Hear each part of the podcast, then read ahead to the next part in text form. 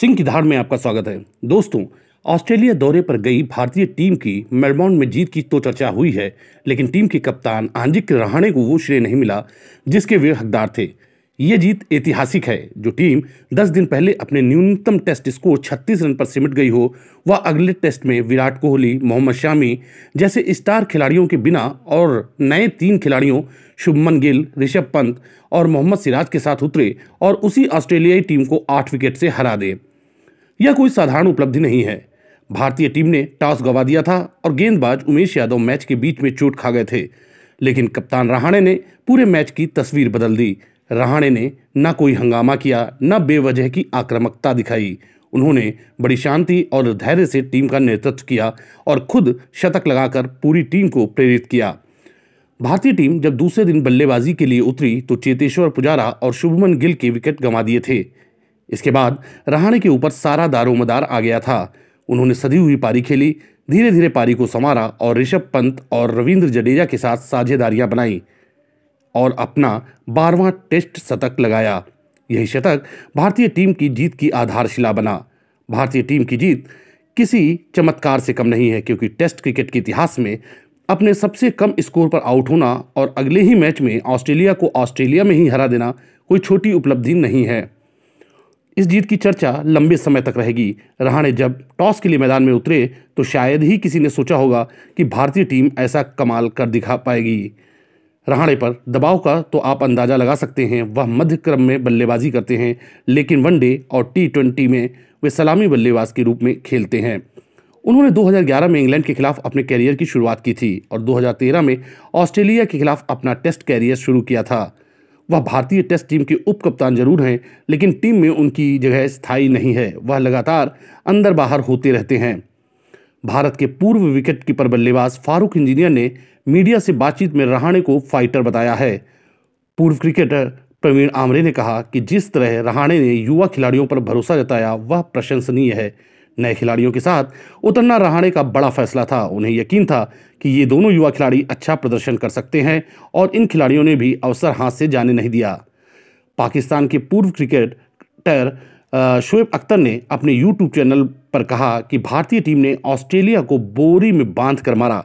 शोएब अख्तर ने रहाणे की तारीफ़ की और कहा कि वे बेहद शांत और सौम्य हैं। रहाणे मैदान पर चिल्लाते नहीं हैं, चुपचाप अपना काम करते हैं। उनकी कप्तानी में खिलाड़ियों ने अच्छा प्रदर्शन किया। रहाणे का शतक मैच का टर्निंग पॉइंट भी था। भारत के तेज गेंदबाज ईशान शर्मा का कहना है कि रहाणे गेंदबाजों के कप्तान हैं। ईशान शर्मा चोट के कारण ऑस्ट्रेलिया दौरे से बाहर हैं। उन्होंने कहा कि रहाणे शांत रहते हैं और आत्मविश्वास से ओतप्रोत हैं। वह गेंदबाजों के कप्तान हैं। गेंदबाजों से पूछते हैं कि कैसी फ़ील्ड चाहिए? वह कभी आदेश नहीं देते हैं। गौतम गंभीर ने कहा कि रहाणे जैसे हैं, उन्हें वैसे ही रहना चाहिए। गंभीर ने कहा कि रहाणे और कोहली अलग अलग व्यक्तित्व हैं। रहाणे विराट कोहली नहीं हो सकते हैं और विराट कोहली एम एस धोनी नहीं हो सकते हैं और धोनी कभी सौरव गांगुली नहीं हो सकते हैं। इस चीज़ से विराट कोहली की कप्तानी पर भी सवाल उठ रहे हैं। कोहली के लिए वर्ष 2020 कुछ खास नहीं रहा है। कोहली ने तीनों फॉर्मेट में एक भी शतक नहीं लगाया है। उनकी कप्तानी में न्यूजीलैंड में भारतीय टीम ने टेस्ट सीरीज़ गंवाई। ऑस्ट्रेलिया में एडिलेड में खेले गए पहले टेस्ट में टीम ने आठ विकेट से शर्मनाक हार झेली और एडिलेट की दूसरी पारी में भारतीय टीम मात्र 36 रन ही बना सकी, जो टेस्ट क्रिकेट में टीम का सबसे कम स्कोर है। इसके बाद जैसे ही विराट भारत लौटे और आंजिक रहाणे को कप्तानी मिली, भारतीय टीम ने मेलबर्न में ज़बरदस्त वापसी की और आठ विकेट से मैच जीतकर सीरीज़ एक एक से बराबर कर ली। सीमित ओवर क्रिकेट में विराट कोहली की कप्तानी की तुलना रोहित शर्मा से की जाने लगी है और टेस्ट क्रिकेट में रहाणे से। विराट की कप्तानी में रॉयल चैलेंजर्स बेंगलुरु ने आज तक एक भी आईपीएल खिताब नहीं जीता है, जबकि रोहित शर्मा की कप्तानी में मुंबई इंडियंस पाँच बार खिताब जीत चुकी है। इस बात को लेकर चर्चा होती रहती है कि सीमित ओवर क्रिकेट में विराट की जगह रोहित शर्मा को कप्तानी सौंप दी जानी चाहिए।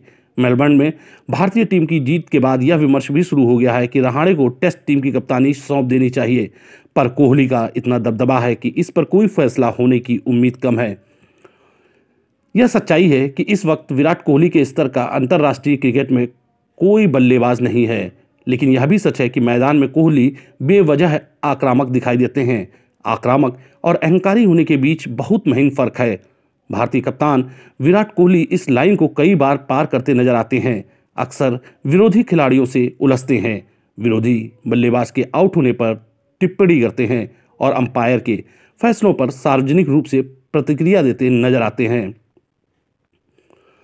चार महीनों तक सुप्रीम कोर्ट द्वारा गठित क्रिकेट प्रशासकीय कमेटी का हिस्सा रहे जाने माने इतिहास लेखक रामचंद्र गुहा ने हाल में एक लेख लिखा था जिसमें कोहली को भारतीय क्रिकेट इतिहास के सर्वश्रेष्ठ बल्लेबाजों में से कहा था, पर उन पर कई सवाल भी खड़े किए थे। गुहा का कहना था कि बीसीसीआई जैसी संस्था कोहली के आगे बौनी पड़ गई है। कोहली को अपनी सार्वकालिक सर्वश्रेष्ठ भारतीय टीम का कप्तान बनते देखना चाहते हैं, लेकिन उन्हें बतौर कप्तान विनम्रता लानी पड़ेगी।